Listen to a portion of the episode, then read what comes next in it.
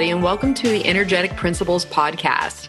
I'm your host, Melissa LaFera, an astrologer, tarot consultant, and all-around creative from sunny San Diego, California. This eighth episode is for the week of June eighteenth, twenty eighteen. So let's break it down a bit. Here's what to expect. The goal is to help guide and prepare you for the utmost awareness of the energy in the moment. For if you use the energy consciously, it has a better chance of working for you. I'll kick off the show with a weekly astro report, along with a few tarot polls and our animal ambassador of the week. Then a guest will join me in conversation around a chosen topic. And this week, I'm so happy to have another new friend from U A C join me, who is an astro newbie, a holistic health blogger, and a social media guru, and an all-around traveler. Uh, and her name is Aditi Ghiassota. And uh, this week, we're going to be talking about becoming holistic. Get it? Holistic. Acknowledging all aspects of health. So I'm so happy to have Aditi come and join me um, and talk about her journey, her health journey, um, and uh, being a holistic blogger and what that's meant for her along the way. So I think it's going to be a fascinating, uh, slight diversion from a- astrology, but um, relevant nonetheless. So before we get started here, please remember, as always, take what resonates and leave the rest, because only you know you best.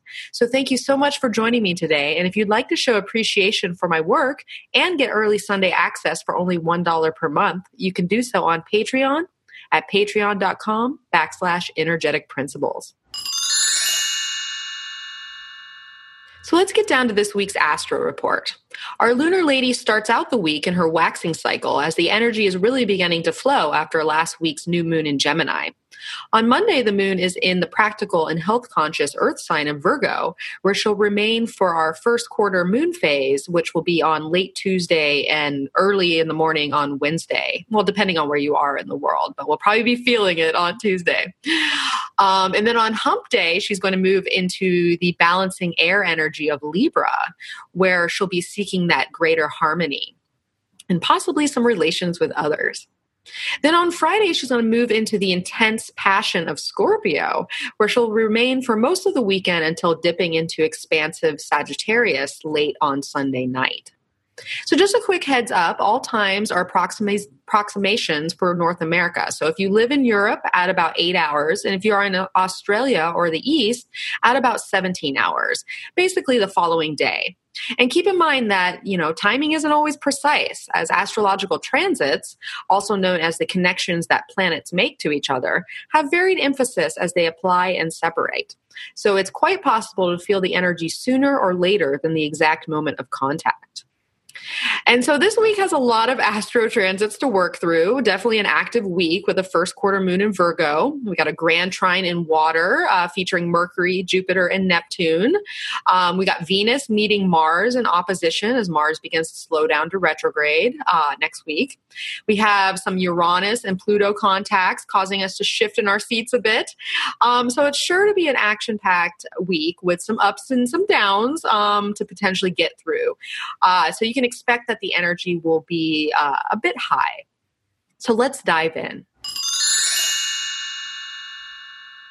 We start out the week on Monday with the moon in Virgo, uh, and she will trine Uranus and Saturn and then make a sextile to Mercury. Um, and the transits we have of note going on that day is actually Neptune, uh, the planet that is associated with, um, you know, more subtlety, um, spiritual matters, uh, internal sensing, um, some, you know, disillusion or removal of boundaries, uh, all those things, all those fun things that we can't quite put our finger on, uh, is going to go retrograde. Um, and it's, you know, Neptune goes retrograde once a year, and it's about half the year it is going direct, half the year it is going backwards, you know, apparent backward motion, not literal backward motion. Um, but it is that time. So Neptune is going to be stationing early on, on Monday.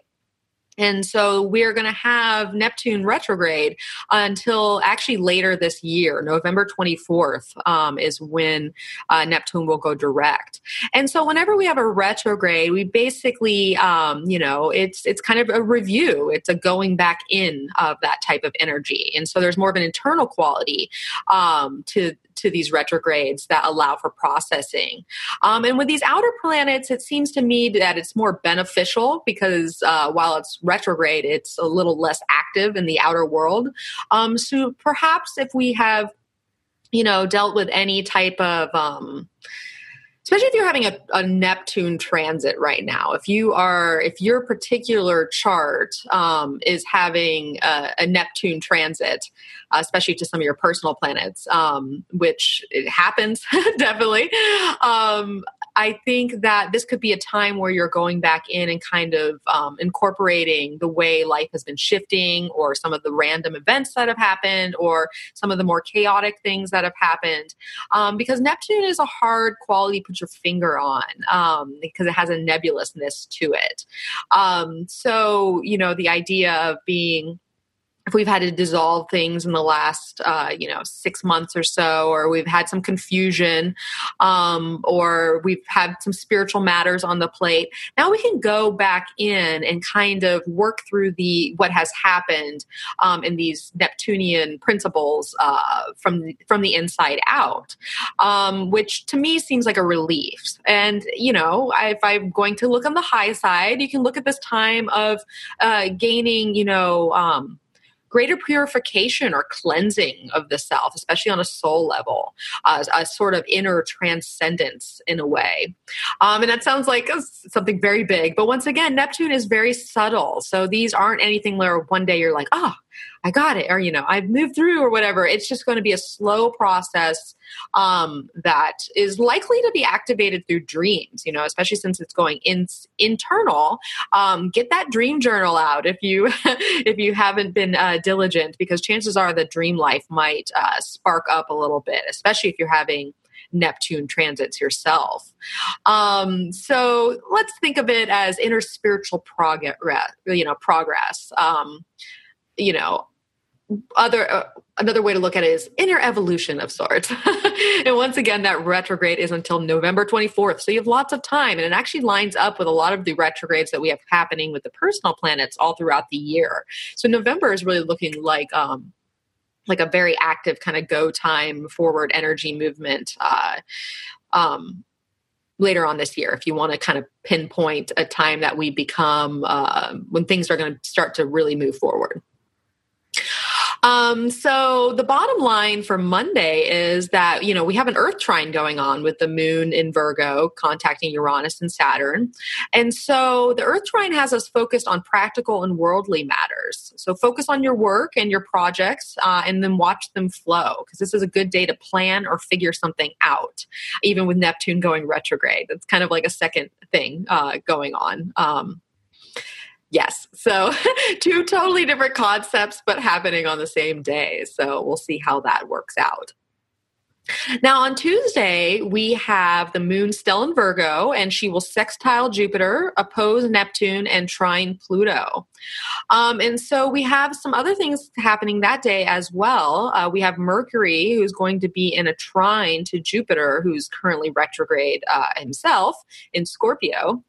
Um, and this is the beginning of basically our grand water trine throughout the week. We have Mercury, who is trine Jupiter, and then tomorrow will be trine Neptune, who we just spoke about going retrograde. Um, and so we're activating this grand trine of water.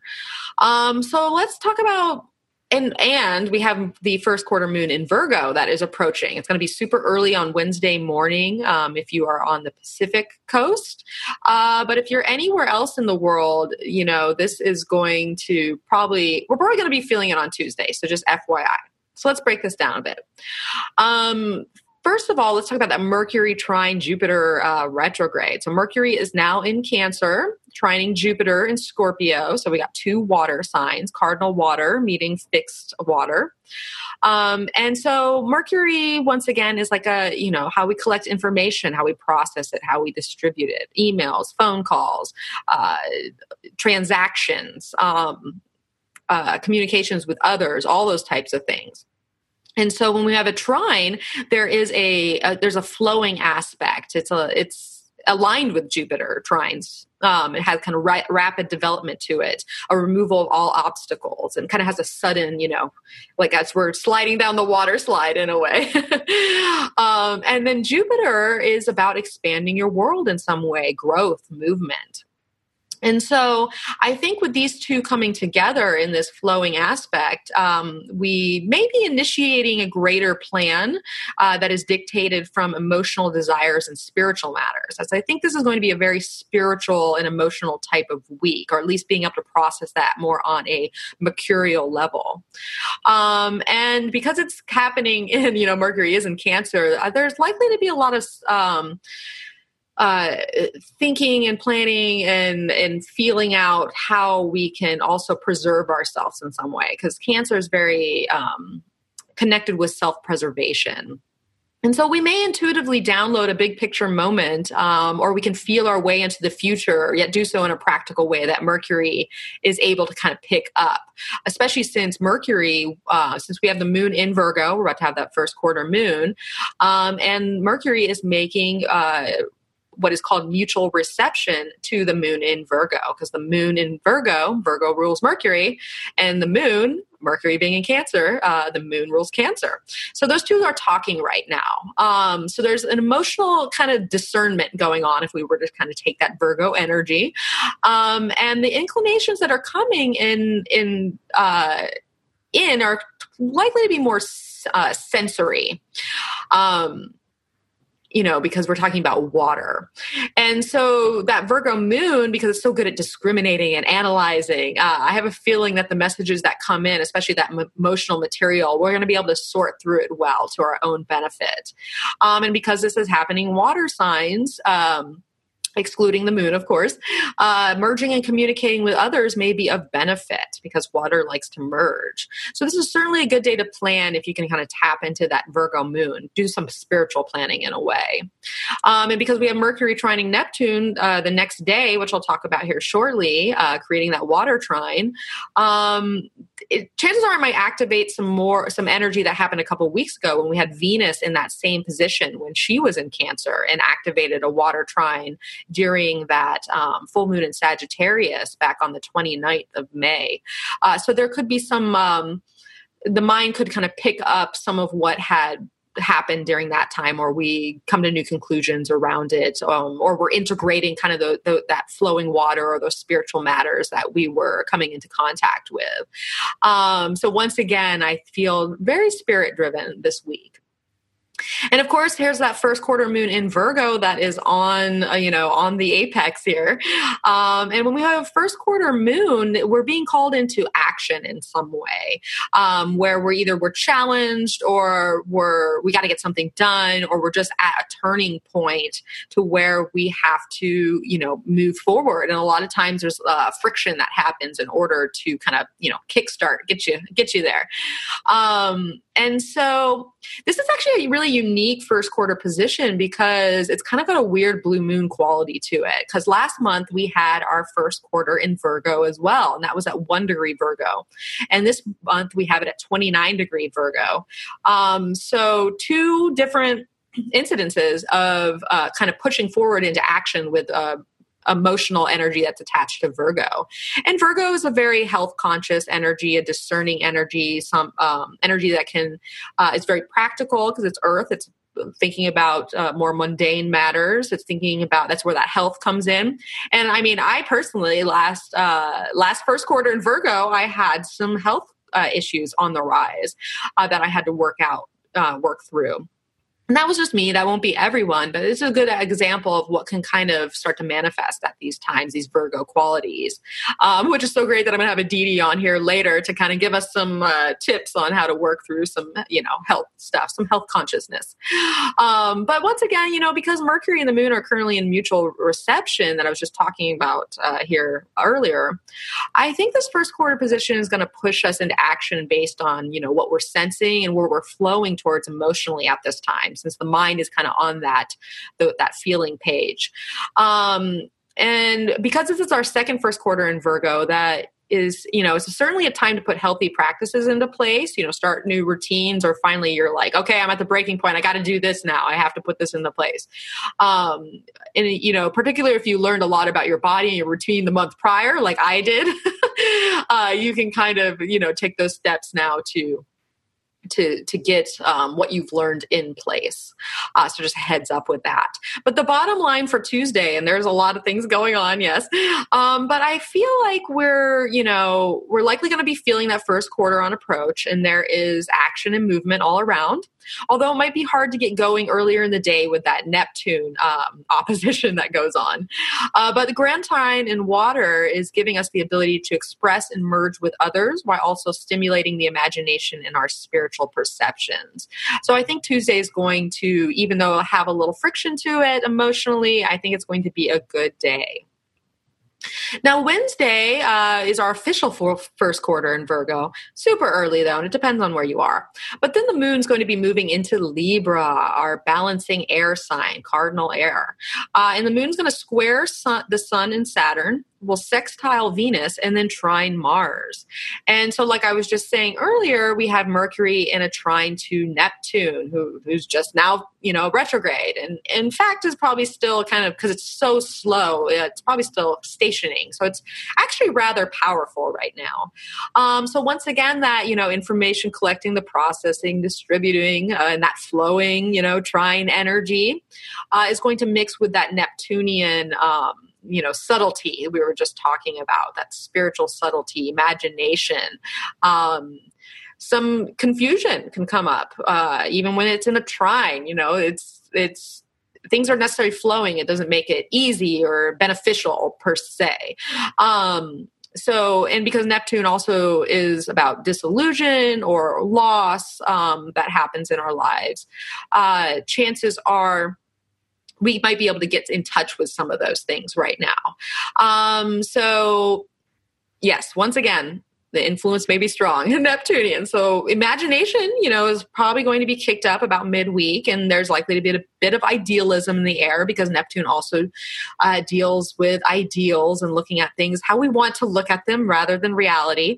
Uh, you know, Neptune and Saturn are very different things. Saturn looks at, you know, especially that Virgo energy that we just moved out of with the moon, that practical, and now we're on to Libra, Aries, you know, kind of more thought-based, intellectual, um, intellectualizing the emotions in some way. So we've lost a little bit of that practicality, but we do have the sun squaring Saturn, excuse me, not the sun. We have the moon squaring Saturn and the sun earlier on in the day. So hopefully that will give us that practical quality. Anyways, back to Mercury and Neptune. Um, and that idealism. So yes, this is a time, you know, to, uh, especially with Jupiter forming a grand trine. Once again, I really think our souls are speaking right now, and, and growth is speaking, and we're just flowing to where we, it is we, we need to be, or, you know, putting us into these subtle situations that, um, gently lead us, um, the way that we are, you know, spiritually growing, like following the breadcrumbs in some way, like the spiritual breadcrumbs. Um, so likely you're going to be finding yourself daydreaming today, because that's the thing too, especially when um, Mercury is contacting Neptune. I have Mercury trine Neptune in my chart, and boy, do I love to daydream. But my imagination is great. It's that's how we imagineer our lives. So if you find yourself kind of looking towards the future and what you dream of, of for yourself, um, you know, pay attention to whatever images are conjured up at this time, because that could certainly be, you know, the soul's way of communicating to you, um, because inspiration is calling. So being receptive is essentially uh, key to these aspects. Um, and also because we have that trine, we uh, can really let go of something emotionally and let it fall away, you know, what has no longer served us. Um, because I feel like that could be easier to do now, at least to reconcile in our minds. And sometimes that's the hardest part. Um, so if it requires moments of vulnerability, which, you know, water signs can find themselves in those areas from time to time, or vulnerability in conversations, because once again, we have Mercury who likes to communicate, go ahead and do it, as the process will most likely be less painful than you think. Um, so I know there's a lot of scenarios there, but pick and choose what works for you, um, and know that there's going to be a spiritual element to it. So the bottom line for Wednesday is, um, you know, feelings are seeking balance now that we have the moon in Libra, and we are pushed into action based on our duties and responsibilities. And that is that sun square to, uh, excuse me, I keep saying sun, the moon square to um, the sun and Saturn. And so imagination is on our side, helping us get through the day in a creative way. So take, you know, take the evening to have a little fun with your friends or to connect with your partner, since we have that lovely Libra moon.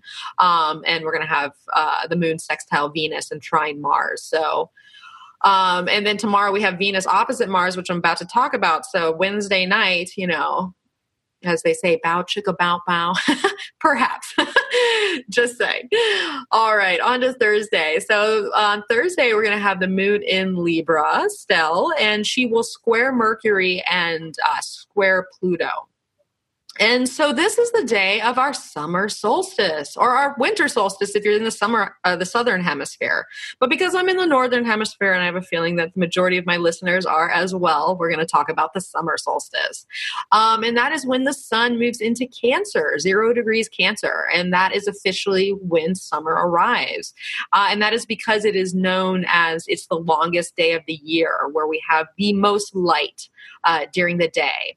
Just like our winter solstice, um, you know, right before Christmas in December, that is the, the least amount of light in the day, where it gets the darkest. So enjoy the light that is, um, you know, out right now, because, uh, uh, I mean, I was born in the summer. I love the summertime, but yes. So enjoy the daylight. Um, and so, yes. So light is very important in astrology, because that's basically what the whole system is set up on, uh, the solstices and the equinoxes. Um, and so the solstices are zero degrees Cancer and zero degrees Capricorn. And then those equinoxes, otherwise known as equal day and equal night, you know, see, we have the inequality of the day now.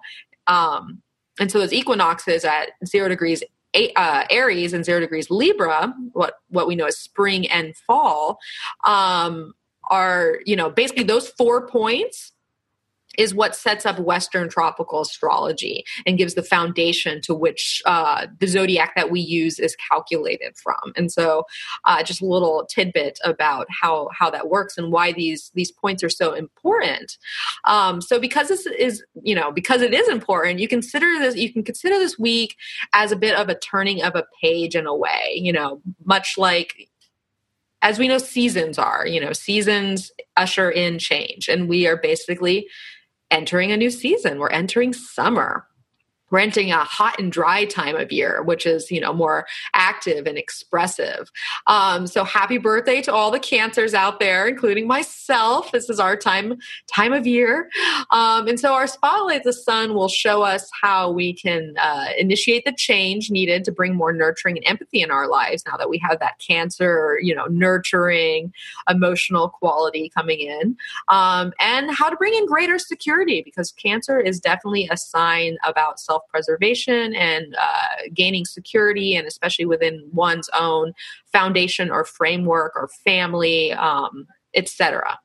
Uh, so don't be surprised if there are any nuggets of awareness that come in regarding these types of energy over the next thirty days. Like this could be the transit where you're like, oh my God, I'm going to sign up on ancestry dot com and go, you know, into my whole family tree, uh, which is what I did last year during this time. So if you're like me, this is going to be a fruitful time for that.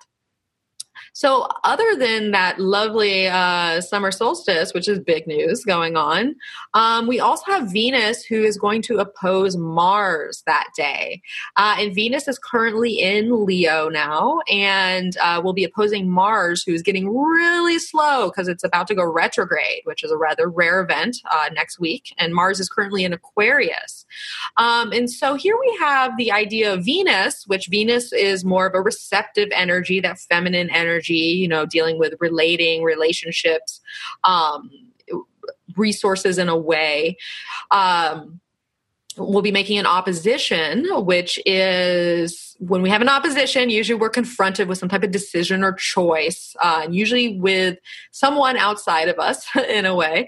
Um, and that is going to be, you know, so there's basically going to be a relationship decision or choice around Mars related things, you know, where we, our desires, uh, where we focus our action, our drive, um, all, you know, where we might have some anger. And so, because these are in fixed fire and fixed air signs, um, you know, I, I had kind of a feeling, because Mars is slowing way down to retrograde right now, there that this interaction with Venus um, can certainly be telling us some of the material that will come up uh, while Mars is retrograde. Uh, because Venus and Mars, you know, they, they're a famous pair, like, uh, as we all know from books written about them. I even have some pajamas that have Venus and Mars symbols on them from the fifties, which is funny. So they've always been a pair. They've always been opposites. So to have Venus opposing Mars is actually a very kind of natural place in a way for it to be, but that doesn't mean that it doesn't stir up some type of um, confrontation. Uh, so with Mars representing that masculine principle and Venus, you know, the feminine one, and why they're natural opposites. Uh, so basically with Venus in Leo now, she is radiating warmth, love, uh, loyalty, um, looking for appreciation, uh, shining her light in a way. Um, and that's certainly a stark opposite to Mars and Aquarius energy, which is actually a bit more detached and freedom oriented, um, and individualistic. So if Venus does not get the appreciation she she she seeks uh, from that aloof Mars that we kind of have right now, um, you know, if that aloof Mars isn't turning an eye, I think that, you know, sparks can fly now. So if they're, you know, chances are for a lot of people, relationship dynamics are going to come up, especially if these two are contacting your your personal chart in any type of way.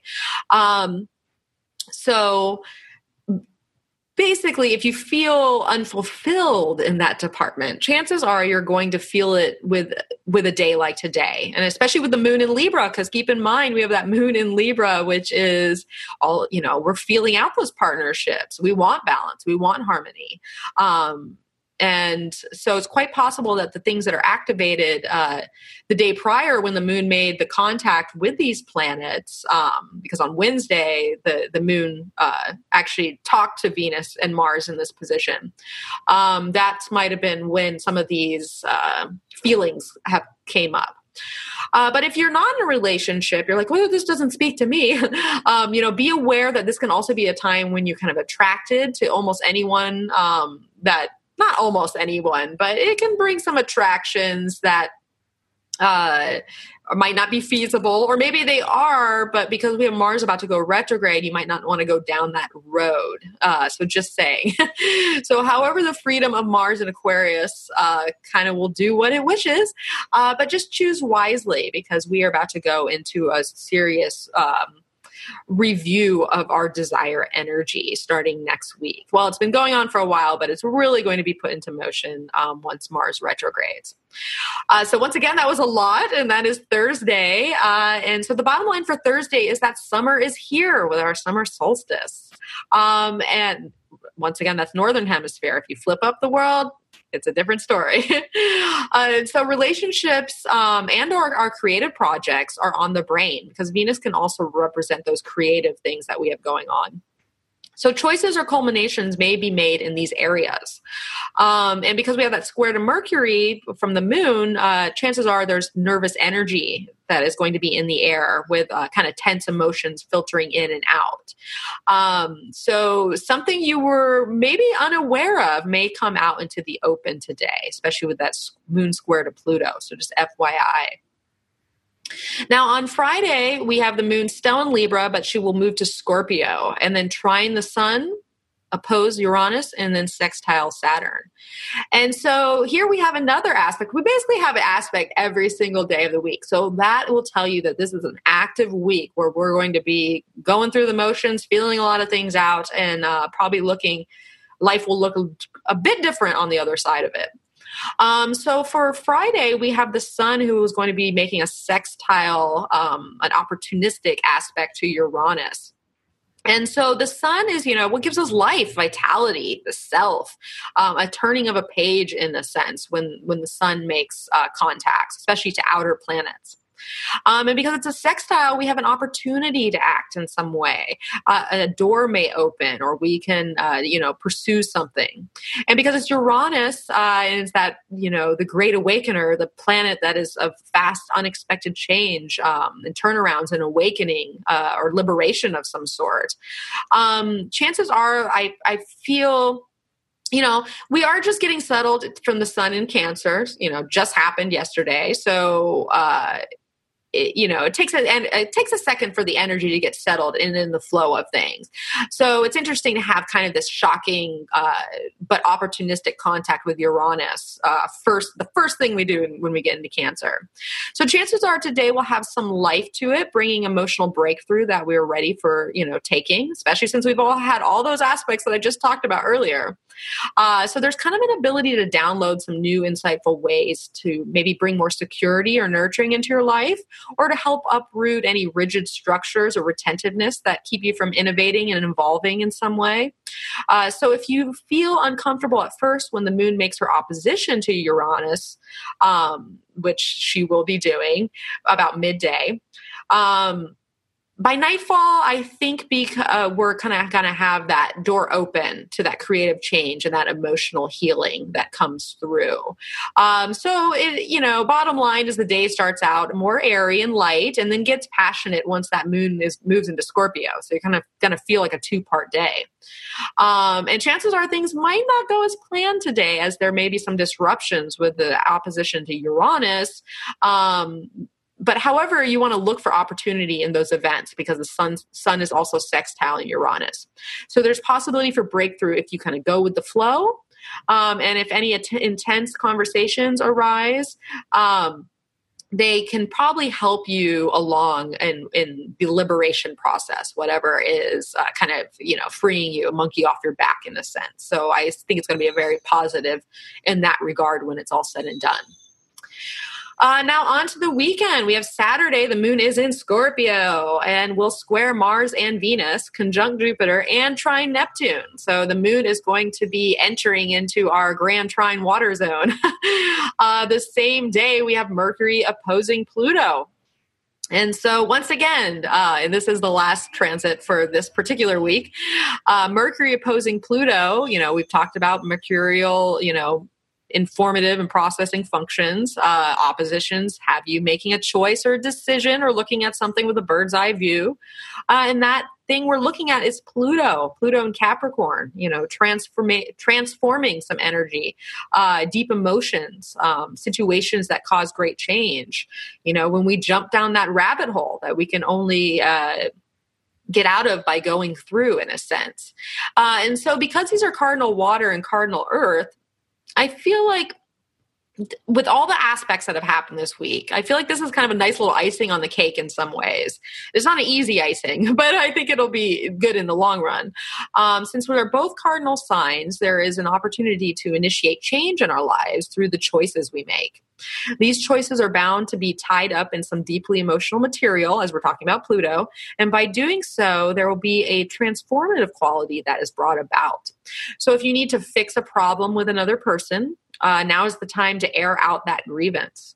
Or watch out for control issues, though, as you know, uh, the other person may be trying to manipulate the situation in some way, or you may try to do that yourself. So just be aware of that, especially with Mercury in Cancer, who once again is speaking from that angle of self-preservation. And sometimes sometimes you'll take it too far to, you know, uh, preserve that, that what the self thinks it needs. So just be aware of those types of things, um, and try to remain as neutral as possible and see that bigger picture, because essentially that's what the opposition can help us with, is kind of meet in the middle. Uh, but we do have that Scorpio moon, which is very passionate. So that is not always necessarily the case. Um, and it's quite possible that the mind will be a bit compulsive today on Saturday or around this time, the days before pr- proceeding, uh, because Pluto has a compulsive quality to it. And so you could get hung up on an idea or something that you're like really passionate about right now. Um, and it certainly could involve work or feeling determined to get something done or to have a particular conversation, especially since we have uh, Pluto in Capricorn, an Earth sign, um, and that's contacted by Mercury. So And another aspect could be, you know, you might be driven to do some type of deep research on a topic or, you know, find out an answer for something. So there's many ways to slice this transit, but ultimately there will be an element of intensity to whatever arises.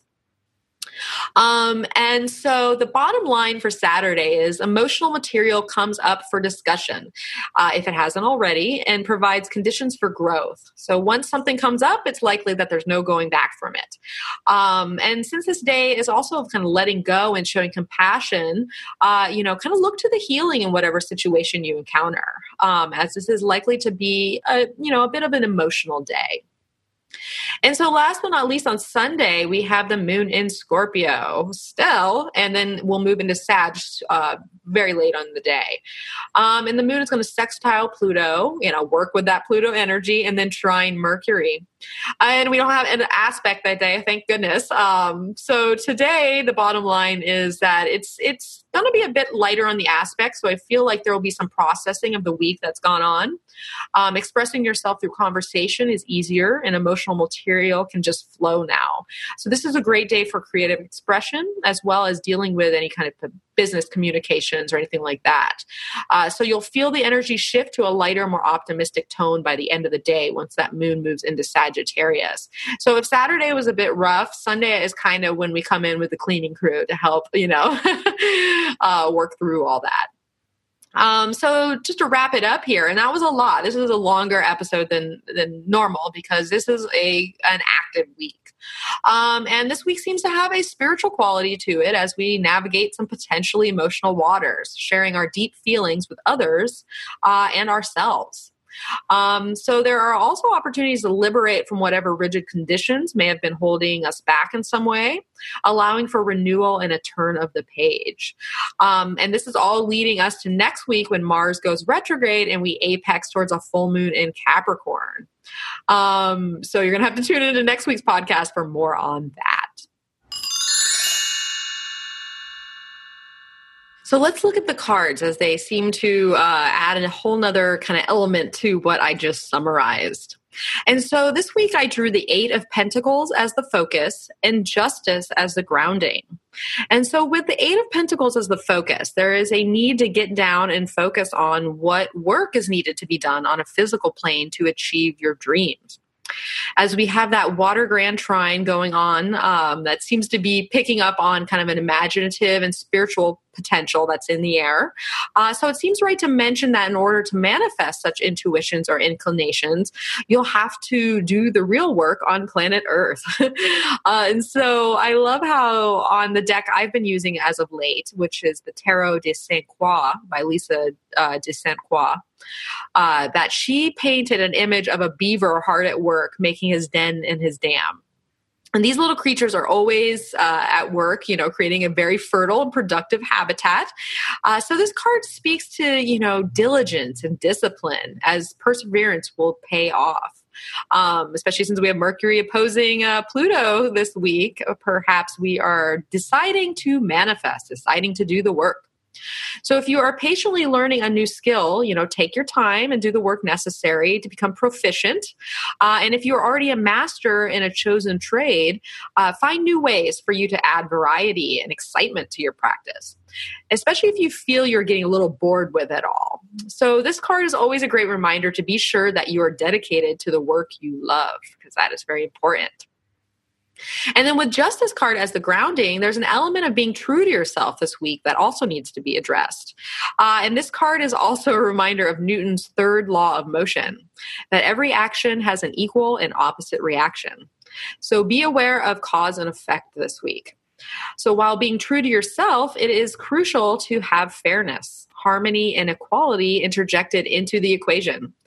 Uh, so this card can really stand on its own in, in some regards. Yet if we pair it with that Eight of Pentacles, uh, making decisions and taking responsibility for, you know, our choices, especially with the work that we dedicate ourselves to, is what in the end dictates our situation.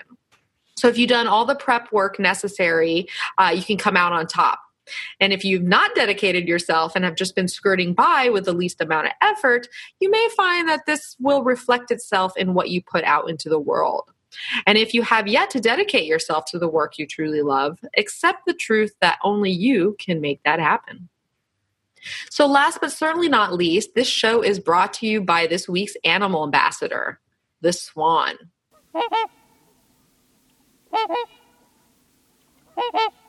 I believe this was the animal ambassador from my first episode, aired back in April, and now she is back. Or he, could be either one. Um, but the swan represents grace and beauty, and the sacred animal, and is the sacred animal to Venus. Um, and this lovely bird uh, was also pictured with a lyre, which is an ancient Greek instrument. So it, once again, it has that Venusian grace to it. It is associated with music and that harmony, that grace. Um, and so I really like the swan's tail in uh, in the Medicine Cards by Jamie Sams and David Carson. So I'm going to read a little short passage from that. And so just a quick precursor, you know, Swan, for this story, Swan flew into the dream time looking for the entry point into the future. Very Jupiter, very our water trine this week. Uh, and then she came across a swirling black hole and a dragonfly. Swirling black hole, Pluto. uh, and so Swan asked what the hole was, and the dragonfly said, "Swan, this is the doorway to the other planes of imagination. I have been guard- I have been the guardian of the illusion for many, many moons. So if you want to enter there, you would have to ask for permission and earn the right." So the planes of imagination, we're very much speaking to Neptune here. And so Swan was not so sure if she wanted to enter the black hole, as do most people who encounter Pluto don't want to go there. Uh, so she asked the dragonfly what was ne- you know, necessary for her to earn the entry. And the dragonfly replied, "You must be willing to accept whatever the future holds as it is presented without trying to change Great Spirit's plan." How perfect is that, once again, for Neptune and Pluto? So Swan looked at her ugly little duckling body and answered, "I will be happy to abide by Great Spirit's plan. I won't fight the currents of the black hole. I will surrender to the flow of the spiral and trust what I am shown." And so a few days later, she comes, you know, she's, she went down that hole. She comes back out. She finds the dragonfly and says, "Dragonfly, I learned to surrender my body to the power of Great Spirit and was taken to where the future lives." So Neptune and Jupiter. "I saw many wonders high on Sacred Mountain, and because of my faith and my acceptance, I have been changed." Pluto. "I have learned to accept a state of grace." Dragonfly was very happy for Swan. And so I thought this was a beautiful tale this week, especially with Mercury and our last week's, uh, you know, new moon ruler, which Mercury was. It's activating a grand water trine with future-oriented Jupiter, spiritual Neptune, and making that opposition to otherworld or rabbit hole Pluto. Um, and so how I just found this tale so, so perfect. Now, if you'd like to go deeper with the energy of the week and how it will interact with you personally, I encourage you to check out my tarot pres- uh, prescription, subscription, can be a prescription too, on Patreon. Um, you know, whether you're a, a novice or a seasoned expert, uh, the weekly spread can really help each week uh, where we kind of get a personalized overview uh, through the cards of how these astrological aspects and transits work for you. And so every Sunday, I release a short video outlining the custom spread um, while encouraging you to share the cards and any type of questions you have. I also uh, add a crystal that I highlight and an inspirational quote, and we combine the cards with astrology, and it's just a lot of fun and a good time. And I do them every week, and they've totally given me insight into my own personal life on many levels. Uh, so I highly recommend it. Um, and so last week we worked on the new moon perspective with that new moon in Gemini. And this week we have Mercury in the flow. So if you want to give it a try or find out more, you can find a sample spread uh, and the information needed at patreon.com backslash energetic principles. Okay, so now let's meet our guest. All right, I'd like to welcome my guest this week. We have Aditi Ghiassota. Thank you for joining me, Aditi. Thank you so much for having me, Mel. I'm super excited to be here. I'm excited as well. So I met Aditi uh, at U A C twenty eighteen uh, with Jack. Actually, Jack, last week episode, Jack Marsh introduced us to um, each other. And I didn't get to spend long with her, but... Um, ten minutes. Five, ten yeah, minutes. ten minutes. Sometimes about. ten minutes is all you need, especially True. with double Scorpio. I'm like, yes, I like her. Um, so I liked you too, right oh, off the bat. Love it. There we go. Um, so Aditi, tell us a little bit uh, about yourself, because um, I know you can more so than I can. So let us know. Yeah. Yeah. So um, I was born and raised in the Midwest, about an hour and a half outside outside of Chicago, east of Chicago.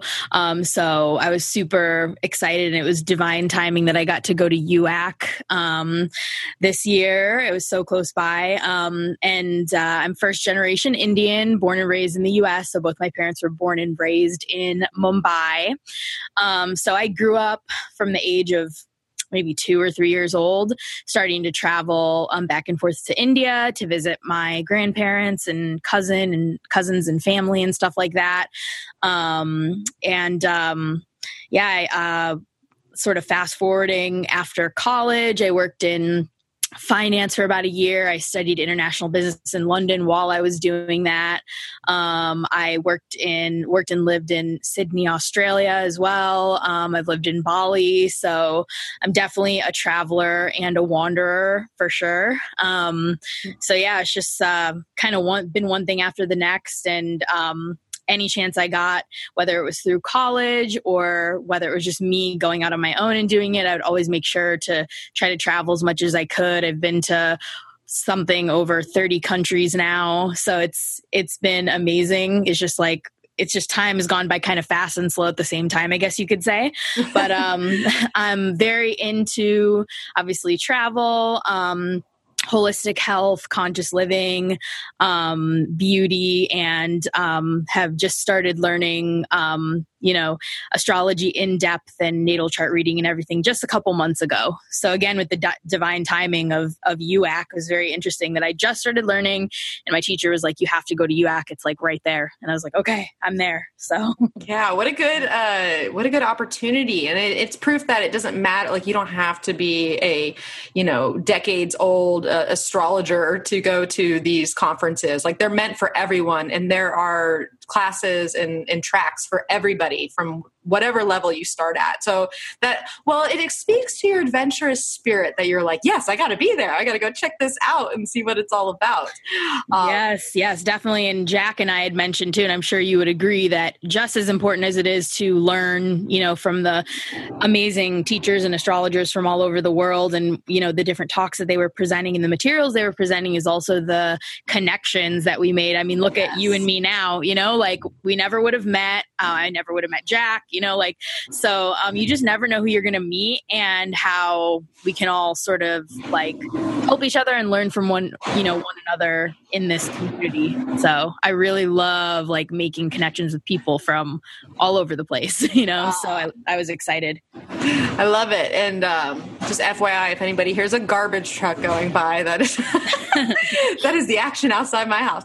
Um, so, well, it makes so much sense that you have your wanderlust and your traveler spirit and that sense of adventure being born with a, uh, a Sagittarius moon, mm-hmm. um, yeah. and, a, and a new moon phase too, because you're a Scorpio. So mm-hmm. uh, you're always looking for the next adventure, basically. Yeah, exactly. Yeah, that's exactly it. In a great way though. Um, I have a feeling by the time you reach the end of your life, you will have so many uh, stories and adventures to share with everyone. So yeah, I already feel like I have tons that I'm super grateful for, you know? Yeah. It's like all the all the traveling stories, all the amazing people I've gotten to meet and learn from in many different ways. So yeah, love it. Yeah, great. Um, well, this uh, we are talking about, and I mean, it's a loose topic, but I, I titled it Becoming Holistic, Acknowledging All Aspects of Health, uh, because this week we have a first quarter moon in Virgo, um, and first quarter uh, moons are all about taking action in our lives or feeling challenged or frustrated into motion in some way. And Virgo can uh, a lot of times bring up more health consciousness or purifying ourselves in some way. Um, and so I thought you were like the perfect person to come on and kind of talk about a holistic health practices, um, and kind of your journey in into that zone. Um, so before we go there, I just kind of want to pick your brain real quick about how you got into astrology, or what kind of called you to astrology. Was it health related? Was it just pure interest? Or, you know, what, what initiated you into this world? Yeah, that's, that's a good question. Yeah. So I feel like I've kind of always been intrigued by it or interested. I think, you know, being heavy Scorpio, double Scorpio, um, to just like interested in anything more of like occult or more, you know, digging deep into figuring out how to know ourselves and um, with the different planets and, you know, just learning all of that. Um, also, what I found, you know, interesting, which happens a lot in Indian cultures, both my parents had their charts um, done and read together and stuff like that before they got married. That would have been like Vedic astrology. I know, I was going to um, say. Yeah. So um, I just always found it super interesting. I've, I was always interested in it, you know, kind of, I guess you could say as an amateur, just for fun, but I, I don't know. I think most people too, um, as we know, there's like a stigma around ooh astrology because uh, they're into like the astrology in the back of the magazines, which I call fast food astrology. Mm-hmm. Almost like it's, you know, it's not the full story and it's not custom to the person and all that. But I always loved, you know, just reading about it. I would get books on it and try to dig deeper by myself and stuff. So I just find it super interesting because with astrology, it gets so nuanced and so detailed that you can just dig and dig and dig and dig. Dig, and then after that you can dig deeper, which I love as Scorpio. So absolutely. Yeah. Scorpio energy likes to go deep. You know, how mm-hmm. how much can I investigate this? And even when you think you found it all, there's still a little nugget of, you know, something that's waiting mm-hmm. out there. And so it propels mm-hmm. that surge. Uh, so I love it. And you're absolutely right about um, those types of things that you find in the back of the, the magazine. They're fun. They're entertaining. They get you to think for a second, but they are not representative of what astrology truly is. So that's great that you mm-hmm. recognize that and that you were able to be like, wait, I want to find out more about this. I want to see mm-hmm. how in depth can this possibly go? And so my question for you, now that I think about it, you know, being, um, uh, having uh, parents that came from India, did you ever have a moment where you consciously chose tropical versus Vedic astrology as far as like where to pursue? Um, yeah, I just always, I guess, went towards, um, you know, Western, um, tropical. Um, I never really even considered going into Vedic. I haven't. Like, I, to be honest, I haven't really like read it, you know, or listened to tons about Vedic. I would like to obviously learn more because, you know, to a certain extent, it obviously goes hand in hand with my culture to a certain extent, you know, the different stories about, um, you know, within that, I think would be really interesting. But I think for now too, um, my teacher, you know, she, before I went to U A C, she actually helped me figure out which um, talks and lectures to go to. And um, she said with Vedic that obviously it's my choice at the end of the day, what I wanted to do, but she just didn't want me to get confused, which I understand yeah. that. Um, but at the same time, I think I am gonna, you know, like, te- you know, learn about it, Um, watch stuff, listen to stuff on it. And I find it interesting, but yeah, I just, I guess there wasn't really like um, a set choice point or anything. I just went with Western. Um, my teacher who's teaching me now, she was the first person I ever had my natal chart done with about three and a half years ago. Um, so yeah, so she, she learned that and she's teaching me that. So yeah. yeah. So it's just natural to go, uh, you know, because you are first generation. So obviously mm-hmm. brought up in in in the Western um, yeah. mm-hmm. discipline. Um, But yeah, I was just kind of curious if you kind of made that conscious decision just because you have access kind of to to both experiences. Um, yeah. Yeah. Mm-hmm. So, and it is different for those who don't know the, you know, um, the difference between tropical astrology, Western astrology, and Vedic, um, Indian astrology is that, I mean, there's lots of differences, but um, the main difference is worked uh, around the, the zodiac that is used. We use the tropical zodiac based on the, um, the equinoxes and the solstices. And then uh, Vedic uses the sidereal zodiac, which is more based on where the constellations are at this time, but not exactly either. Uh, so your chances are if you're one sign in tropical, you might be a different sign, the pre- uh, preceding sign in Vedic astrology. And so that's where there's some difference there, but there's tons of differences all over approaches. I find it fascinating, and I look forward to um, learning more myself about Vedic astrology as, yeah, as my so life goes on, you know, because it's all relevant. Um, in in it's all relevant, so it just depends on what you study and you're into. So exactly, it was just like Jack said in you know the last episode that it's almost like the different types of astrology too, or um, the many different kinds and things um, are like almost like different languages that yeah. there's not necessarily right or wrong, um, which I thought that was a really great way of explaining it too. So absolutely. Yes. Perfectly. I know Jack just had an eloquence to some of the things he'd explain. I was like, go on, do talk. um, yeah. So, all right. So let's get into our, uh, let's talk about some holistic health. And I want you to share your journey first um, with how you were out traveling, um, doing your thing. I believe you were in Bali for a good amount of time. And then you, you had some uh, illnesses uh, come upon you, right? Some kind of, yeah. Yeah. Tell us about that and how you kind of led into this more uh, whole, holistic health direction. Yeah, and I'll back up a little bit uh, more to back to, to uh, two thousand twelve. So that's actually when I started um, getting it more into holistic health, and it kind of, it kind of, I my health kind of went backwards, and now I'm coming back up again. So I'll explain that a little okay. bit. Um, but uh, to take it even a little bit um, deeper too. Um, I'd say I've always been super cognizant about health, you know, emotional health, mental health, overall health in general. Like my dad passed away when I was eight years old. He had a heart attack. Um, my mom was diagnosed with breast cancer like two weeks before I graduated high school. And then I have one younger sister. It's just me and her, and she has Down syndrome. So she's a couple years younger than me. So I've always been cognizant of health and like so many different angles of it, of like special needs, you know, that's genetic and chromosomal, what she was born with. And then, you know, the breast cancer and the heart disease and stuff like that. Um, so it was actually two thousand twelve um, sort of spurred everything. Um, for me, I was actually finishing up a a work contract, a job in Sydney, Australia. And I went to India for a couple months to visit and hang out with family. And um, at that time, I had basically um, was finishing up like my last birth control pack. And I was like, I don't want to keep taking this anymore. I'd been on it for like four or five years.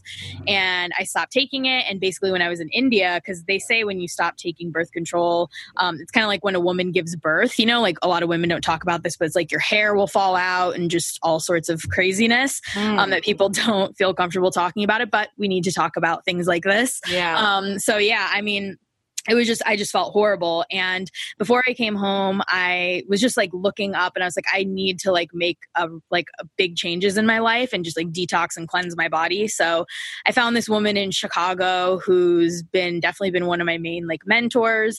Um, her name's Callan or Callan Calabrese. And um, I, I basically went vegan and I started really detoxing, cleansing out my body. I got rid of eczema that I had had for forever. I got rid of um, migraines, digestive issues. I lost like sixty pounds, kept it off, like everything. Um, and then that went on for a few years and I was like traveling back to tra- traveling and stuff like that. And then I was in Bali about uh, three and a half or so years ago, three years ago. And I was there for almost a year. And, um, for my last few months there, I got a really, really bad, um, ear infection, which basically turned into like a bacterial infection. And at that point, I hadn't taken antibiotics in like ten, twelve years. Um, I, I don't believe in them because they kind of They they strip out like your good gut bacteria. So like one month, or I mean, sorry, one week of taking um, antibiotics will e- equal you know, you having to spend a year after that to rebuild all the good gut bacteria, which is your basically your entire immune system. Mm. Um, so at that time, it was like this weird like decision that I had to make because I wasn't getting better with the natural. Nothing was helping me. Um, and so I basically went on like almost three weeks of antibiotics and I just kept getting sicker and sicker and sicker. And I had to come back.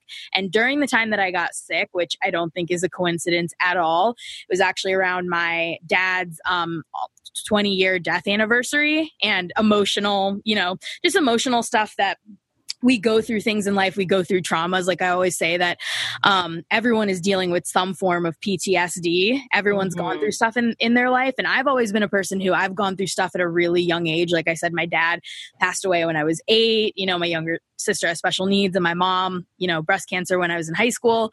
So I've always like been really conscious of like what's going on in my emotions and like getting stuff out. But it's kind of like with the subconscious too, and like our emotions, we don't know what we don't know, what we're like pushing down sometimes. And like, um, even the word disease, if you break it up, it's dis-ease, it's disease, disease, dis-ease in the body, you know, it's, yeah. um, so I do think that with every single physical ailment, there is, um, there is some emotional component to it. You know, like there's a reason why there's all these terms like I, you know, I got choked up, or um, like you, you hear of all these people like who people say, oh, I think they died of like a, like a broken heart, or like, you know, you go through, through a breakup, you're like, I feel sick to my stomach. Like there's, we say those things and like we feel them, but it's like, we don't really make the full connections with like everything else that goes on in the body. Um, and I think a big part of that is that people would rather, and a lot of things are, you know, like genetic and lifestyle and everything, of course. But I think that if someone sees that, you know, something that they have done, or they they haven't really like audited or tried to work through emotions or mental, you know, thinking patterns, they just feel like, well, if this was mostly me that caused it, I can't take that. I can't handle that being the truth, because that means that I could have done something to stop it. So a lot of people do default to, oh, well, my parents had that, or my grandma had that. So it's whatever. It's just old age. But, you know, um, and even at the conference, it was interesting. I went to um, a pre-conference talk at U A C, um, and it was Robert Hand, and he's seventy-five, and he was speaking for like almost five hours. And he actually gave an example within astrology. I forget what exactly he was referencing. And he said he hates when people give an excuse of something being old age. He's like, that might be a chronological reason, but it's actually not like a full explanation for anything. And yeah. It's interesting because I almost thought that being parallel with like health things, because people are like, oh, it's genetic, or it's this, or that's just what happens when you turn a certain age. And people like to make excuses. And I never want to be that person. And um, I think, you know, with my dad, he had went through a lot of stuff in his life that he didn't, um, he didn't get a chance to, or, you know, he probably didn't fully want to go back into himself, you know, to like deal with stuff that he went through. And I just feel like if he couldn't do that, then, you know, I can. And that, you know, that's what we, that's the whole point, is like learning from what our parents went through, and not necessarily saying like, I'm going to be better or do better, because our parents or family or whoever have, you know, did the best that they could with what they had. But it's just like recognizing patterns with things, yeah. and trying to like break the cycle. And there's the another...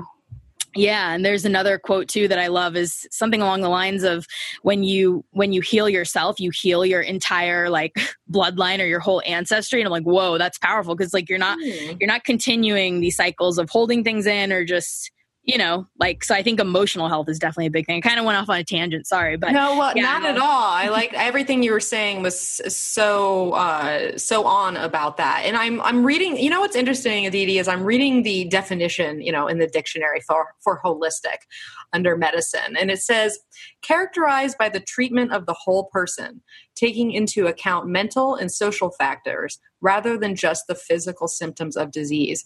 And I mm-hmm. find it very interesting that they left out the word emotional in that, mm-hmm. mental and mm-hmm. social factors, um, where I feel like the mental and the social factors, and then the physical symptoms, which is the last place for disease to manifest. You know, when it gets to the body, you, you've gone through everything else, basically.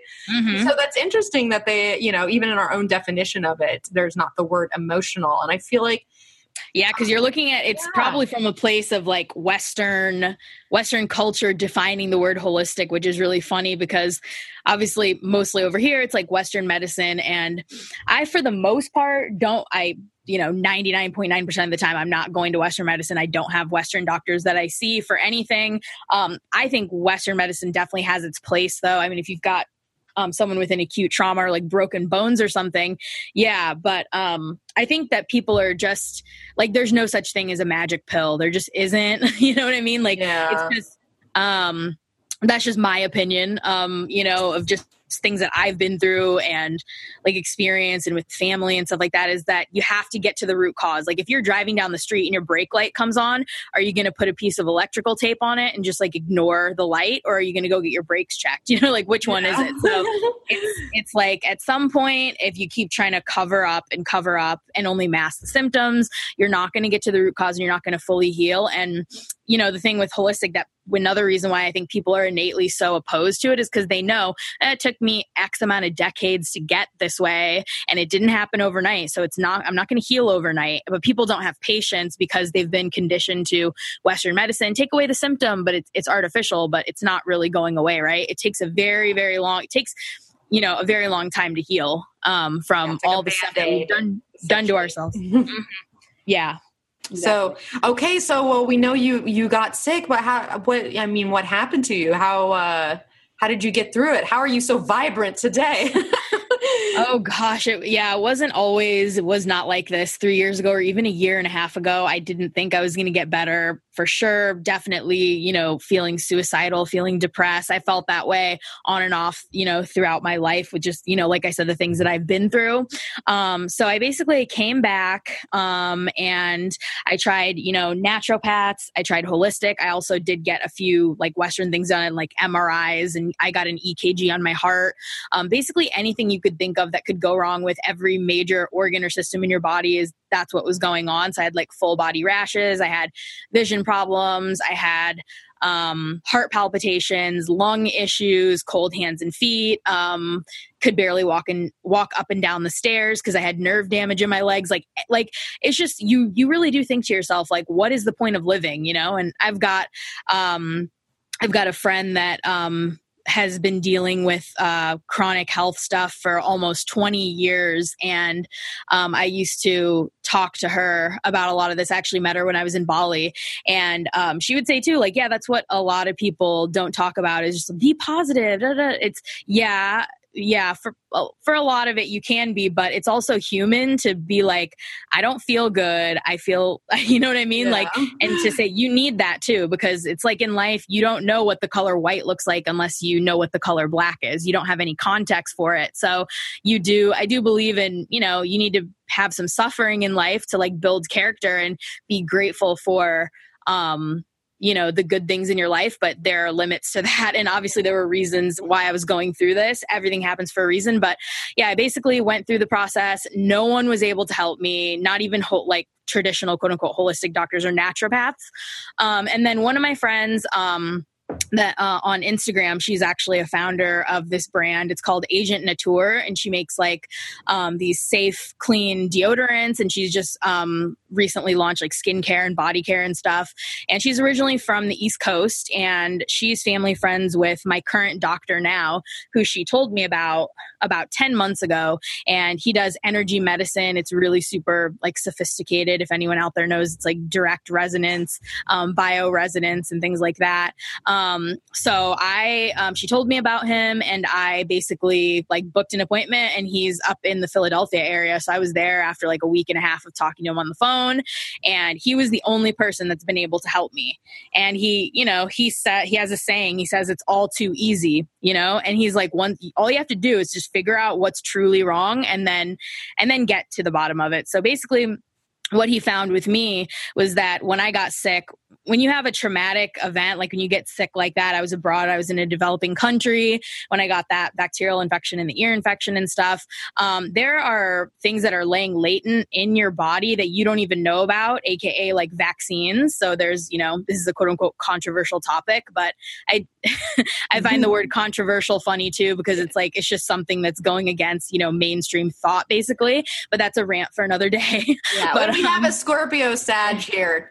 So anyone's going to push it. Yeah, exactly. So, um, so basically what he found in me was a bunch of, you know, old childhood vaccines that had basically been re-released into my bloodstream. So there was like a pneumonia and strep vaccine.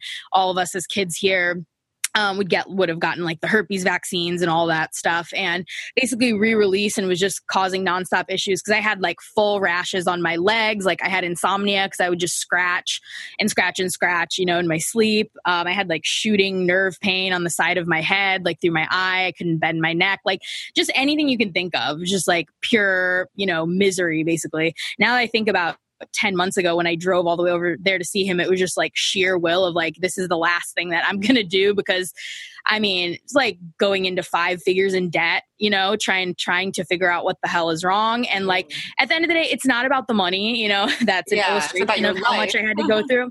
Yeah. And it's not about the money. It's about getting better. You know what I mean? So there's nothing worse than like you feeling like you're losing your life or like you're losing your energy. But again, then it, it, you know, it goes back to like, this all had to happen for a reason, you know? So, um, there's like a divine reason behind everything. But anyways, yeah, I went to go see him and he figured it out within ten minutes. And he's like, you know, uses all holistic, um, herbs. And then when I say energy medicine, he uses, um, He uses a machine called a CyberScan, which is essentially bioresonance. So the entire universe um, runs on frequencies. We ha- we know that we're an electrical body. Um, we run off of frequencies and electricity. So, you know, for example, I told you my dad passed away. He had a heart attack. Um, they use a defibrillator on him. We we most most of us would know what that is. So yeah. Putting a charge through the chest to try to like revive the person, right? So why would you do that? Because we're electrical beings. My dad was cremated. So if somebody's cremated and they, it's ashes, what are the ashes? The ashes are the concentrated minerals within the body. Um, the rest of us is over eighty percent water. So, you know, water yeah. and, and blood, right? So clean water, clean blood, all that. So focusing on, he focuses a lot on protecting ourselves and negating, you know, E M F. Again, with the frequencies, just because we can't hear them to the naked ear doesn't mean that they're not there and pulsing radiation on us twenty-four seven. So if you... you know, if you or anyone else listening, you could do like a pretty simple Google search. It's uh, kids cannot grow plants in Wi-Fi. And it's like these kids in the U K who had two of the same exact plant that they were trying to grow. And they tried to grow one with the Wi-Fi router on, and the, they tried to um, grow the other one with the Wi-Fi router off. The plant that they tried to grow with the Wi-Fi router on didn't even grow. Oh. So our cells literally cannot replicate. They can't... Um, They can't regenerate, nothing. So once you eliminate that, the body, and then you add in the holistics and the herbals and everything all customized to the patient or the person, then your body can actually start to like heal itself, you know? Mm. So it's endlessly fascinating. So the machine he uses, it's called a CyberScan. And basically what you do is if you're in person, you scan your hand on it. If you're not in person, because he treats people from all over the world, um, if you're not in person, you send him hair samples and he tests it in a serum. And it is thousands and thousands and thousands of e-pages that come up on this machine that will show you every single thing that happened to your body in like a chronological, like a, it's like a timeline basically of like what happened to you. So if you sliced your finger cutting vegetables in two thousand fourteen, it'll know. It'll, what? It, it's, it's, it'll, yeah. And it, it, your body cycles through healing patterns. Um, It has to cycle through like past healing patterns to get through what it's going through now. So for example, um, so basically when they scan you, um, like for my scans, I get a new scan every two weeks and then they send me this little card. It almost looks like a credit card and it looks like it has a magnetic strip on it. And that magnetic strip holds all of the frequencies, which are the opposite to whatever frequencies are in your body. Because as we know, if there's something wrong, you're trying to cure whatever's wrong, you get the opposite of whatever X thing is, right? Mm-hmm. So whatever's on this card um, has the frequencies on it um, to basically cancel out anything that's causing issue. Um, I wear this card on on like on my body or whatever. And then at night I sleep with it under my first fitted sheet, under the soles of my feet. And it protects me um, eight to ten, like an eight to ten foot radius around me um, to block out any E M F. And again, it's custom to me and my own body's frequency. Um, but I mean, I'll give you an example. So I just said that they scan me every two weeks and then my card gets updated because I'm healing, right? So mm-hmm. every, um, every two weeks I'm, you know, I'm healing, and it could be, it could be different for somebody if they've got like stage four cancer or something and they go to see him. Um, And, um, you know, they might get scanned every week because they need to constantly get, get that updated and have like the really current protection or whatever. But, um, I mean, they scanned me a couple months ago and they said, hey, we pulled up something regarding like whiplash. Like, did you have whiplash in your past? And I'm thinking like whiplash, and I'm thirty. So I'm, I had whiplash when I was like nineteen. I was riding in one of my friend's cars and he was, you know, he was going to turn left and we got hit by a truck because the truck behind us didn't stop and we like went flying. Mm-hmm. And thankfully we were okay, but I had really bad whiplash. And I was like, oh, I did have whiplash like ten years ago. And so that day that the doctor called, and because they'll go over like certain things that they see, I had the same sensation I had when I was nineteen years old, when I had the whiplash in my neck for about two days and then it went away because my body cycled through it. So it's like oh. your D N A remembers, your cells remember, your chromosomes remember. They remember everything that's that's happened to you, and it, it kind of like lives there. It's like a story within your body, within your cells. And, oh my God. And how much does that say about what we store in there and the, how disease can manifest through these old, you know, obviously exactly. physical traumas. Traumas like that, um, mm-hmm. but the emotional trauma that comes with, you know, going through it, and the, yeah, all of it, mm-hmm. all of it adds up, and it doesn't go anywhere necessarily. It's like a, and once again, like you're saying with um, electromagnetic frequencies and us being electric bodies, basically, mm-hmm. whenever we have something happen to us, um, or those emotions, those mental patterns, whatever, it's a vibration that has to go somewhere, right? Mm-hmm. I mean, that's mm-hmm. like the whole nature. This is fascinating, Aditi. Just, I'm just glad. So I'm know, not, I'm like, I know I'm babbling. I, I'm like, no, but I'm I'm interested. Yeah. And you know what you just said, we're energetic beings. It's like perfectly put, because like I said, if someone were to be cremated, like my dad was cremated and you see the ashes, that's pure minerals. But what makes us us, besides the fact that we're over eighty percent water, the, what connects us as higher beings to like, you know, believing in something bigger than ourselves, whatever that is, is that our ele- literal electricity, you know, we're being divine, those electric currents that are like running through us. It's so fascinating, you know?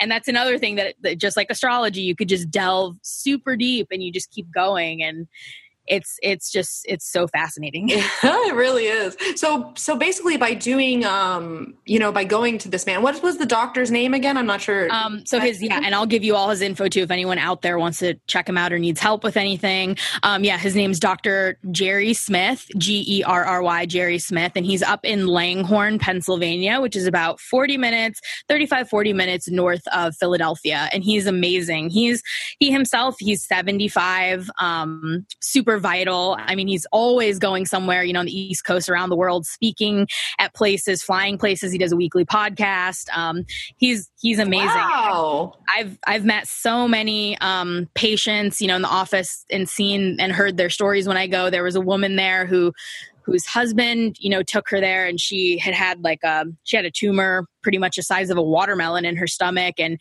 they're using all these different protocols. They're using light, um, to shrink the tumor. Same with, there's another lady who had a tumor behind her eye.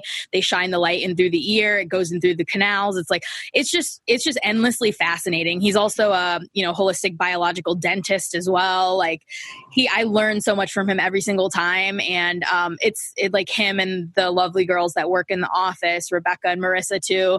Um, like, you know, and Rebecca, and they all tell me like, we learn stuff from you too. Every single time I'll tell them about stuff, or just like safe laundry detergents, or just like whatever I'm talking about, you know?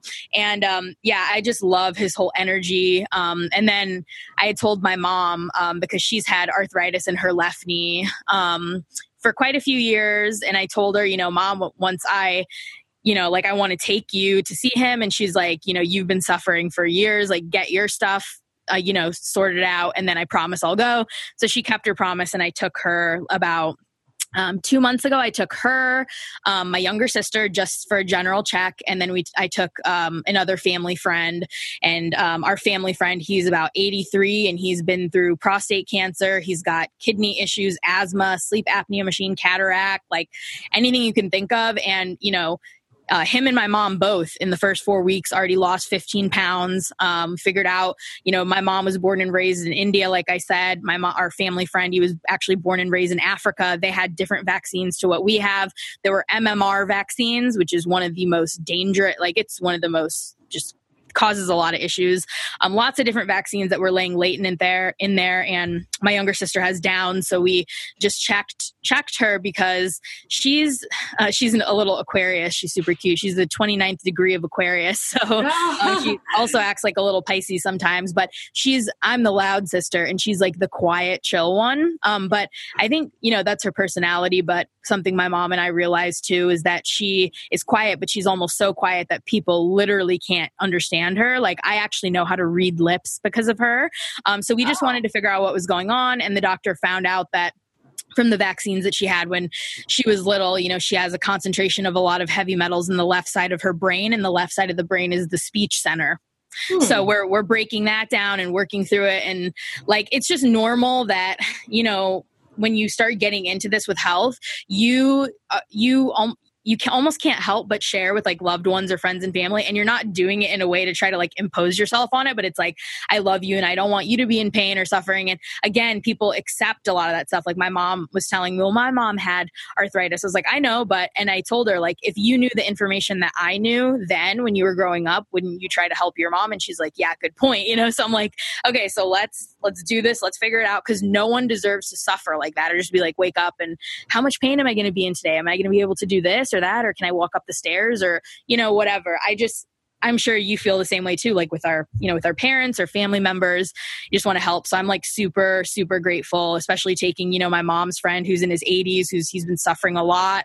And I straight told him, you know, like no one, sorry, you know, Western doctors aren't going to be able to help you. And he's like, and he's uh Aries. So he's like, okay, cool. Let's go. You know, like to your doctor, I'm like, okay, great. You know, like, so yeah, it's, it's been great to be able to help them. And, you know, he can't drive all the way over there now. So I, we're road, we road trip. I'm going to take them every three months over there. And, you know, you go for an in-person checkup like every three months and things are going super well. My sister is already talking a lot louder. You know, it's still her personality to be more soft-spoken and stuff, but she's projecting her voice a little bit more. And you can tell like she's able to talk louder because people with Downs already, they have, um, you know, they have different vocal cords to us. So it takes a lot more effort for them to speak, you know, how we normally would. It might take them more effort, but still it's great to figure out something and be able to like improve her quality of speaking and like her quality of life. So hmm, I didn't, I had no idea. I mean, it makes sense uh, because obviously there's a different tone of voice um, mm-hmm. that comes out of someone with Downs. Mm-hmm. But I mean, these things you just don't even think about, and like how specific our bodies are and how mm-hmm. having a service like that, um, how, like you were saying, like basically the scans that you were getting and all the information that was coming up was to your body in particular, yeah. not the human exactly. body. It was Aditi, you know, yeah. and mm-hmm. uh, that's, there's something to be said about that. Cause I think we try to, they call, it's called general medicine for God's sakes, mm-hmm. you know, mm-hmm. most of the medicine that we, you know, Um, yeah. So I think getting, getting specific, like you said, um, and I know we were chatting, you know, the other day a little bit about there's so many different ways to get information. And I think there are like a lot of core things that people are getting stressors, like pollution, you know, too much tech, maybe being like overworked, overworking themselves, different things that, you know, are different minerals that all of us are deficient in and things like that. But when you want to get super specific, um, looking at your D N A, um, you know, what's going on with that, like through scans like this, looking at your epigenetics. Um, I don't know if you're familiar with epigenetics, but that's sort of like the study of how, um, you know, your ancestors and the traumas or whatever they went through passes down literally in the D N A. Mm-hmm. I think it's up to seven or eight generations. So if you're like, wow. great, great, great, great, you know, so on and so forth, grandmother went through something, went through a, a trauma that is held inside the D N A, you know, D N A can, you know, the genes can switch on and off for certain things. Um, so that is like endlessly fascinating to, to listen to how that can be held in. So like the quote that I said before, if you heal yourself, you literally heal your entire bloodline. It's super hard work. I'm doing it right now. Yeah. I'm still in the process. I'll be in process for a while, but it's yeah. Cause you know, it just gets passed down. Um, so you look at that, you could look at, um, your blood type. That's given me a lot of clarity. I've done, you know, I've had my ancestry and my health reports and my D N A tested. Um, when I started with the doctor for, um, six months. The first six months is attacking and slowly going after, you know, the pathogens and the infections, the old vaccines, et cetera. And then onwards after that um, is, or sorry, the first three months. And then the next three months, it was like a six month protocol, but I stay on everything for a year now because we don't want anything coming back. But after he, he attacks the pathogens and the old vaccines and everything that's in the bloodstream, he works on fixing, literally fixing the D N A and the chromosomes, like the chromosomal damage. Because again, when you go through stuff like this, emotional trauma that turns into physical, it turns into illness and disease. Um, there is, I guess you could call it, a good word for it might be like there's a residue still left in the body. It doesn't just go away and then you're done. Um, I don't I don't believe we're ever really done with anything in life in general, yeah. I guess you could say. It's a lifelong but, um, thing. It is, yeah. So yeah. It's like we're in that phase of healing my my D N A and my chromosomes and all that. Well, it's in, it's so it's so fascinating, Aditi, because well, uh, last year, and I think I mentioned this earlier in the podcast in my in my report that I did, because we are now entering uh, the summer solstice. This is the week of the mm-hmm. solstice, and summer mm-hmm. is here, and we're in Cancer. We're about to be in Cancer season, and Cancer has to do with things like our ancestry and going down those familial lines. Mm-hmm. And I made a quick mention about how last year at this time I decided to uh, really dive into my ancestry on ancestry dot com. Oh, so and, cool. I and yeah, and I was fascinated because I really, I mean, I come from uh, a family where I didn't know half of my family for most of my life, first and foremost. Uh, and then the family I did know was only a handful of people, very small, mm-hmm. uh, you know, people in my family upbringing. And so I'm going back, I was able to trace my dad's side back to like seventeen fifty here and my mom's side back into maybe like the mid eighteen hundreds. But I started wow. looking at these people's lives because you can look through the general, the census uh, information. Mm-hmm. Um, mm-hmm. And what really struck me, especially with my my grand great great grandmothers, you know, how many generations deep, as you're saying, if it can go up to seven generations deep. Like I looked at well, like one of my grand great, I'm going to say two greats. There might be one more great on top of that, but uh, she, this woman had over like a twenty-five to thirty year span. I'm going to go twenty-five years, twenty-five year span. She had something like twenty-two children. Oh and, my gosh. And only like eight or nine of them lived, first off. Wow. And mm-hmm. I was just thinking about this woman's life and what it must have, you know, took to um, just to experience that, to be this baby making yeah. machine. And I'm like, no wonder I'm like as far away from babies. There's nothing wrong with babies. Oh, so am I. When I so heard far. That, when I heard when I heard you talking about that in the pot, the episode with Jack, I was like, yep, me too. And I got nothing but, in my fifth house, yeah. but my node in, in Aries. I'm like, no, oh, yeah, there we go. Fun, fun, fun. Um, but it, it, it really speaks to me, that type of thing where if these, these women, and she wasn't the only one. I had another grandmother who uh, I think it was like eighteen children with, uh, you know, like twelve of them surviving. And just thinking oh about gosh, yeah. the, the stress on the body and, uh, you know, being in that role to raise these kids to, uh, you just everything that goes into that. And so if we're thinking about it, um, and all those, those stresses th- come down in our D N A and, exactly. you know, and, and life was even just, back then. yeah. And, and the, we think about what the trauma would be like and the sadness and the loss and the grief yeah. of even losing one child, let alone so many, even yeah. though people might think of it, oh, well, there were so many live, but it was still, it was eight or nine that died. That's a lot. That's like, it takes, first of all, for a woman's body to take all of that yes. to create a child, then that happens. And then dealing with the emotional and then being stressed, you're raising so many kids. I mean, it was a different time. They didn't have, yeah. you know, all these things, but they had, they had different stresses and that gets, that comes down. So. Well, and they're all, you'll find this interesting, especially since you're in Indiana, like half of my family's from Indiana and the other oh my God, no from way. Wisconsin. So all this happened uh, in those areas, in that Midwest area. Oh, wow. Um, you know, these are farm people too. You back then you would have children to, um, you know, help your, your, your business, your practice, like help, you know, that's, that was kind of part of the whole thing. But I mean, that's a whole mm-hmm. other thing altogether. But I found it fascinating as you were talking about generational influence and the D N A. And I'm thinking about these women. I'm like, good Lord, uh, you know, if that's becoming, you know, passing down in some way, uh, these are mm-hmm. interesting things to consider and why maybe going back in your ancestry uh, can be very enlightening for more than the reasons we think right away. um, yeah. Well, this might be a perfect time for you to combine, you know, what you learn from ancestry, which is super fascinating, what, what you were able to like figure out and like read more through and then like, you know, cross cross uh, cross reads and stuff and epigenetics, you'll be you'll be digging deep with your Scorpio rising. Ah. I think you'll really like it. So I love it. Well, you know what I want to hear about uh, real quick from you too was the the blood type diet you were talking about, or like fasting and how fasting um, can work for certain blood types versus others. Or I just you remember you mentioned yeah. something about that. Yeah. So I'm uh, one of the uh, more rare blood types. I'm A B positive. And um, Matt, we were chatting about this, you know, just the other day when I was talking about the different ways of like gaining information about your health. But there's this book, um, it's called Eat Right for Your Type, but the four is spelled like the number four.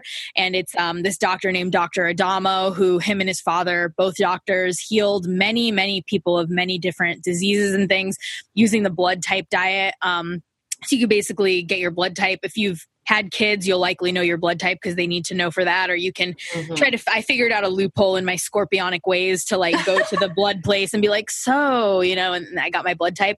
But, um, yeah, I mean, there are certain, when people say, or it even goes as, as deep as like, um, you know, certain exercises for certain people, like people, there's some people who hate running and they're like, I just, I can't, you know, they try to force themselves. They can't. And some people, you know, they don't like hot yoga. They don't like that. There's certain even types of exercises, um, certain ways you should eat. Like some people say, well, I do five or six small meals every day. I do them like every two hours and that's fine for them. Whereas another person, if, if they ate like that, it would, it would spike their blood sugar instead of balance it. Um, mm-hmm. If that makes sense. Um, so even the, you know, not even what we eat, of course it goes down to like what we eat, um, but how we eat, um, how we exercise, um, you know, whether meditation is going to be something that's more beneficial for you or, you know, things like that. But, um, yeah, I find that endlessly fascinating. And then the fasting that you mentioned. So I guess I kind of always did intermittent fasting growing up. I just didn't realize I was doing it. So I'll have some days where I won't eat until four. And then basically the idea with intermittent fasting is you just have like maybe a four to six hour, there's different types of intermittent fasting, but you'd have like a four to six hour eating window. So you're not eating all day. Um, so, you know, we call it break fast breakfast, um, mm-hmm. so when you're sleeping at night. But um, basically it would just be fasting a lot longer and then eating during, not binging, but just eating during a shorter window. And that is super beneficial for my blood type. And I've always found for me, it's been super easy and effortless for me. Um, whereas it might not be that way for others, you know? So it's, it's, again, it's yeah. super to well, get specific to you and what works for you. Or, yes. And for it's, these type of methods might not work for everyone. And it's good to take in that into account when you're like, you know, you get those suggestions and maybe it's not going to work for you, or maybe it'll work mm-hmm. stellarly for you. You know, yeah. it, it really all depends. And so um, just bringing that awareness, Aditi, seems like a, a key, you know, just to understand that all these methods are not for everyone. And it's same with ast- astrology, because, you know, there's something called medical astrology uh, mm-hmm. that's been around for millennia. Um, and it really speaks to the different types of people that are out there, and even like old temperaments such as, you know, choleric, phlegmatic, um, sanguine, and um, uh, I'm missing one. It's tip of my tongue, um, melancholic. And mm-hmm. so these same principles were used back in the day to kind of approach certain uh, remedies um, and ways of com- combating disease, or to assess when uh, something goes wrong with the health. And like we were saying earlier, you know, if something goes wrong, you're probably going to look for the the thing that can help counteract it. That antipathy is what it's called, um, mm-hmm. at least in medical astrology. And so mm-hmm. yeah, we're not all the same. We're not supposed to be all the same. We can't yeah. be all the same, exactly. you, you know, on from health to, you know, how we represent ourselves in, in society. Like it's just, we, we're unique individuals. Um, mm-hmm. So that's a good thing to keep in mind. Now, I know we are kind of running out of time here, but do you have any like, you know, quick, maybe like three basic tips to kind of embrace, you know, health more holistically, or easy things that we can do that don't, you know, in, in everyday life to kind of help improve the quality of, you know, things? Mm. Tall order. yeah. So I'd say something for, I'll, I'll try to touch on different aspects of like physical, mental, emotional type stuff, but I'd say this one is probably like a, a all arounder, I guess you could say, but like journaling of, of some kind, um, whether that's a gratitude journal or literally just, um, Just uh, sitting down and writing, and not even judging yourself over what you're going to write. First thing when you wake up, um, just write, you know, whatever's in your heart or in your mind, and just write it down. Another um, you know, a way to like supercharge that, I guess you could say, is if most people I think are right-handed, um, but if you're able to do some left-hand journaling, that's a really good way to access um, the left brain. Um, you get more deeper into the subconscious that way, and it sort of comes down through like the nerve endings of like the left arm. And again, with the electricity, it's just your left arm connects to the left brain, right arm connects to the right brain, et cetera. So if you're able to even re- do left hand journaling, it it'll, it might look messy, but you'd be surprised what um, thoughts and things might be able to come out through your body with that. Mm. Um, I'd say, um, like we were talking about before, you know, the body is over eighty percent water. So a lot of people focus on, um, healthy food, um, but they don't really focus on the water.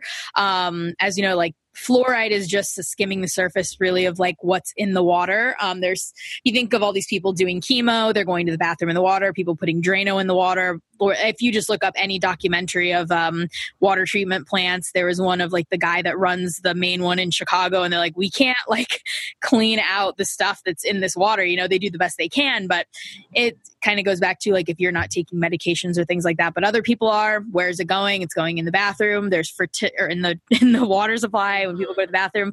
Um, you know, there's a lot of infertility going on. A lot of women are on birth control. Go to the bathroom, it gets in the water. Men drink the water.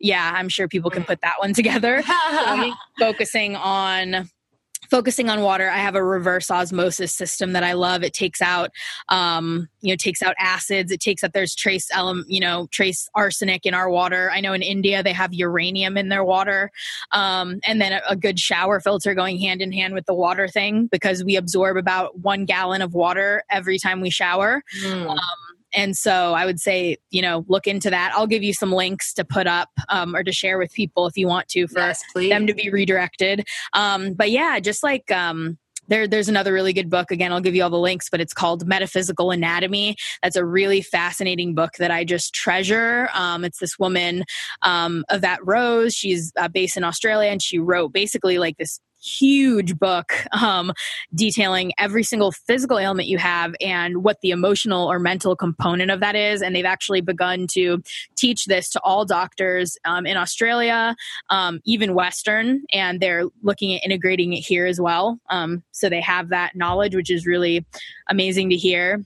Um, but yeah, just like trying to, you know, even sitting for five minutes and just meditating. And it's funny, on this side of the world, people are, people almost look at meditation as like a, not a competition, but just like, oh, I didn't do it right, or I'm not good at it, which is funny because literally all meditation technically is, is literally just observing your thoughts and kind of self, being self-aware. So no way to be bad at it. I think just silencing the mind. We don't even realize how kind of like fast we're going some days, and we don't even take a second to be like, oh, I was taking shallow breaths all day, or I didn't take like a deep breath all day, or, you know, just things like that. And it it's like a muscle that you exercise that gets stronger the more that you do it. So there's no right or wrong. It's just as long as you're getting self-aware about it, that's all we can do. Everyone's in their own process. There's no right or wrong, and there's many ways to the top of the mountain, as I yeah. like to say. So uh, that's such a good point. Oh, well, on my second episode, I had uh, my good friend Flavia Ciampi on, and we talked about mindful meditation, and that is exactly what we were talking about. How it doesn't have to be this specific thing, and you're not doing it right. Like even just closing your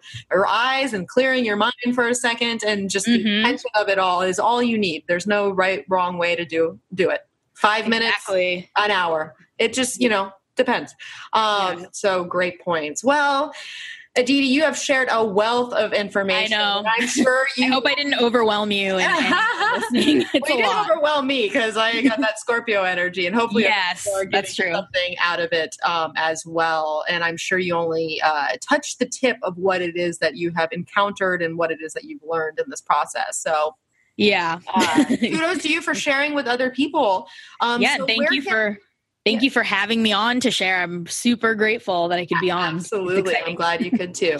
Um, so yeah, where, where can people find you? Tell us about your project. What, you know? Yeah. So, um, My website, I'm actually getting ready to relaunch it soon. It's called The Yatra Project. Um, I'll, I'll uh, so it's T H E Y A T R A project dot com. And I'll give Mel all the, you know, links to everything. So I started that um, years ago and I'm getting ready to uh, relaunch, but it's basically Yatra in Sanskrit means a journey or a pilgrimage, which I feel like that's all of our lives. Like a, it's just a continuous journey. Um, my, so what I write about basically focuses on travel, health, uh, conscious living, and beauty and skincare and stuff like that, sort of like all intertwined and merging with each other. Um, my Instagram handle is the same exact thing, T H E Y A T R A, um, and then project, P R O J E C T. Same on Twitter, same on Facebook. Um, I'm going to be starting a podcast soon myself, which I'm really excited about. And by the way, you need to be a guest on on that as well when I start. We'll talk um, to stars. yeah, yeah, that. And in the future, I'll start an astrology one for sure when I'm done with, you know, all my studies and everything. But um, but yeah, so I'm just going to be writing on there, and um, it's just super fun to share with people on all those aspects, particularly women, because I feel, you know, with um. health um, and travel and beauty and stuff, we want to look good from the inside out, and you don't want to feel sluggish and not feel good when you're traveling, whether you're traveling or you're not traveling, or if you're just an on-the-go person. I think it's it's great, and I learned from so many other people in, you know, like the communities online, and made so many friends, and yeah. So yeah. I'm just, that's pretty much what I write about. So, well, I love it. We didn't even get to talk uh, with all the things that we've talked about with Aditi. Uh, one of the things that you are most involved with and have been working on for many years is social media. Um, yeah, and it was so yes, digital you can marketing. Yeah. yeah. So you can imagine what she's putting out there has a lot of facets and fun stuff to it. So definitely Thank check you. her out. Um, all right. So where can people find me? Well, you can find me at energetic principles dot com and on Instagram and Facebook at Energetic Principles.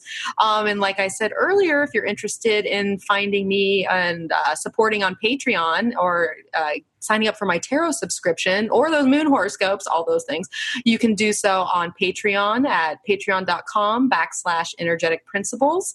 And last but certainly not least, if you like what you hear today or want to share all the wonderful tips that Aditi has shared, uh, you know, spread the word, tell a friend, get it out there. Um, and if you feel so inclined to give me a nice review on iTunes, that would be greatly appreciated as well. Um, so, all right. Thank you everyone for tuning in. I uh, hope you have a fabulous week. And as always, may the stars be with you.